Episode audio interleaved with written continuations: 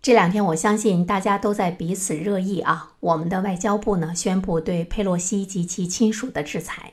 在八月五号的时候，外交部除了直接对美国寄出中国的反制措施三个取消、五个暂停，还对佩洛西以及他的亲属实施了制裁。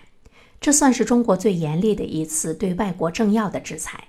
南希·佩洛西呢，是美国国会最富有的二十五名成员之一了，他排名是第十四位，拥有至少四千六百一十二万美元，约合人民币三点一一亿的资产。当然，这里面绝大部分的财富来自于她的老公保罗·佩洛西的股票期权和投资。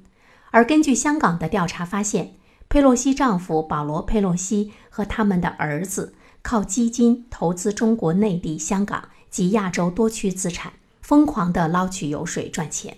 比如说，她丈夫创立的明基环球投资香港旗下的亚洲股息基金，有一半为中国的企业。目前呢，这个基金管理资产的规模达到了一百七十四亿美元。尽管目前外交部简短的声明中并没有详细的阐明具体的制裁措施，但是可以预料，在中方确定的制裁期内。佩洛西和他的直系亲属是不可能来华了，更不可能和中国发生任何经济的联系。这也就相当于全面断绝了他和他的家族从中国赚钱的企图。虽然在佩洛西顺利降落台湾之后，很多人悲叹，甚至于很愤怒，认为不应该让他安全着陆。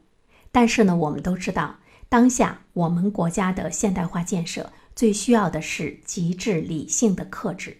这并不代表着软弱，代表的是更大格局、全球战略中的弹性。这样的一份思考呢，目前在中国的知识界，甚至于民间，都占据了不小的比例。这也是国家意志和民众互动的一种成功，也更是民意成熟和多元化的一个表现。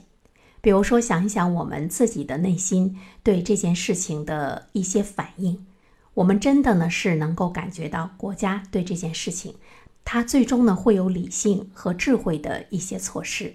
值得关注的是，佩洛西访台之后呢一些趋势的发展。我们来说两个，一个呢就是中国的外交会不会被发达国家实质性的孤立？我们注意到美国和欧洲、日本以及其他盟友国家对中国的态度的差异性正在逐渐的缩小，这是一个极具挑战的信号。俄乌战争之后的国际局势呢已经进一步的明确。美国和欧洲，它已经放弃了贸易至上，全面走向了地缘安全和经济安全的双重考虑，甚至于前者放在了更突出的位置上。另外的一个趋势值得关注的就是中美之间的科技战会不会进一步引发危害更大、影响更深的漩涡效应？这个危害呢，会超越科技战本身。科技战、科技脱钩，从本质上来说是一种相对软性的遏制措施，而并非呢制裁。但是呢，它的整个周期和引发的效应却是不可限定的。